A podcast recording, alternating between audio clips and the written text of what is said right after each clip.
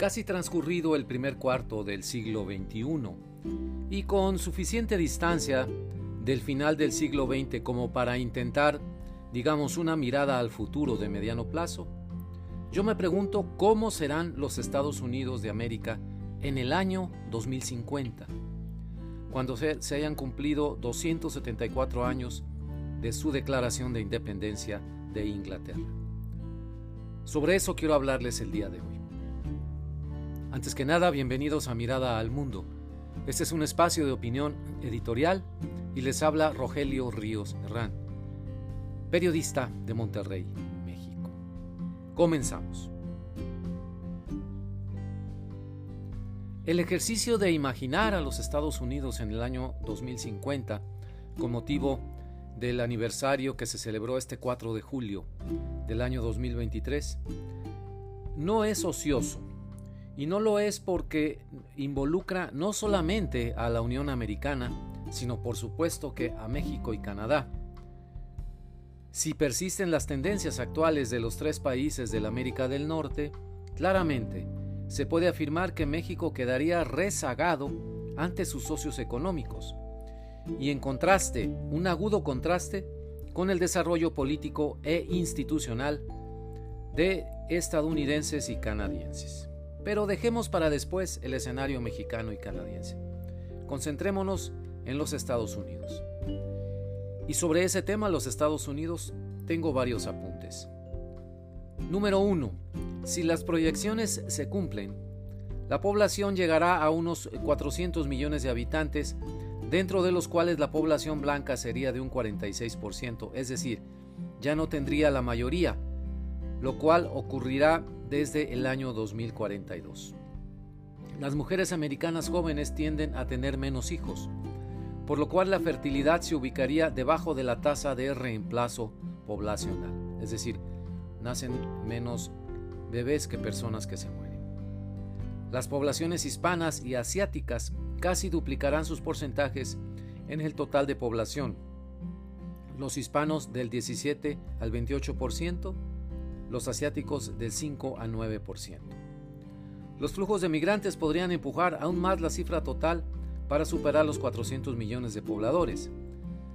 Hay analistas que ubican esta cifra para el año 2050 de población total en un rango que iría desde los 375-380 millones de habitantes hasta más de 400 millones, según las, eh, las variables que se incluyan o bueno, considerando que puede haber eventos inesperados como tuvimos ahora recientemente con la pandemia del coronavirus.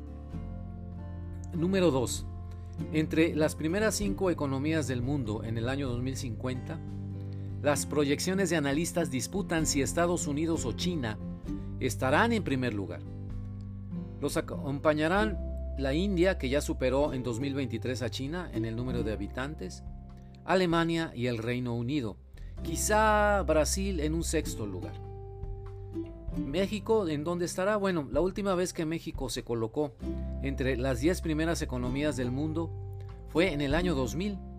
Ocupó en ese entonces el lugar número 9 entre 191 países. Nuestro querido país seguirá viviendo a la sombra de la economía estadounidense. Número 3. En vista de la enorme, muy amplia distancia entre las economías de Estados Unidos y México, en ese futuro del año 2050 y considerando la imposibilidad crónica de que nuestro país respete los compromisos internacionales, nos preguntamos lo siguiente, ¿le convendrá a Estados Unidos seguir manteniendo el TEMEC con México? ¿Lo reducirá Washington a un acuerdo comercial con Canadá exclusivamente? ¿Se correrá la frontera de la América del Norte hasta el río Bravo? Número 4. Cuando parecía que se colapsaba por completo el sistema bipartidista y la polarización política habría llegado a su máximo en la elección presidencial del 2028, la Suprema Corte de Estados Unidos podría anular las candidaturas en disputa y obligar a una reestructuración profunda de la política estadounidense. A ese rompimiento le ayudaría el relevo generacional natural de la clase política americana, pues para ese entonces los Trumps y Bidens septuagenarios habrían salido del escenario político. Surgirían nuevos partidos y nuevos líderes políticos también.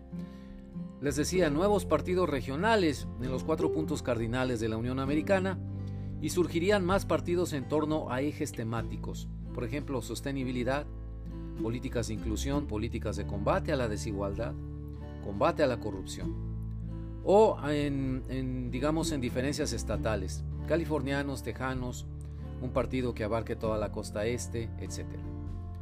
Todo lo cual reflejaría fielmente la diversidad estadounidense, que el sistema actual de partidos y de hacer política en general simple y sencillamente es incapaz de reconocer y mucho menos representar en el Congreso, en el Senado y en la Casa Blanca.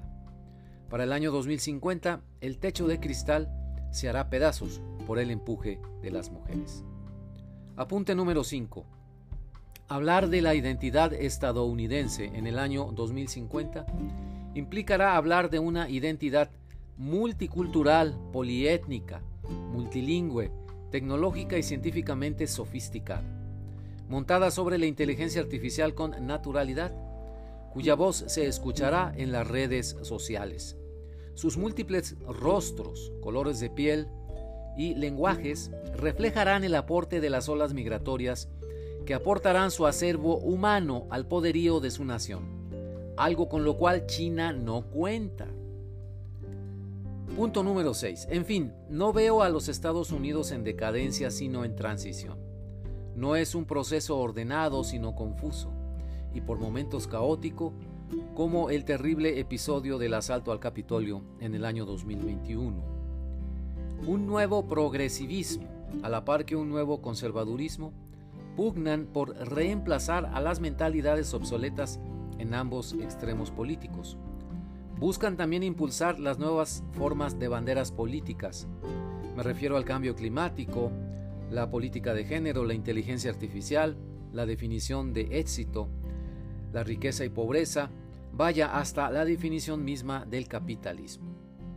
Hasta aquí estos seis apuntes.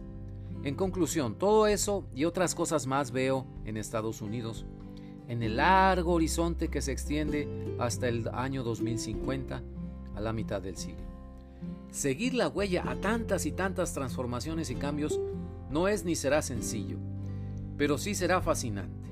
Los Estados Unidos en este 4 de julio del 2023 nos muestran desde ya un cambio de piel, un rostro que empieza a definir sus rasgos finales. Así que feliz aniversario a mis queridos amigos gringos. Muchas gracias.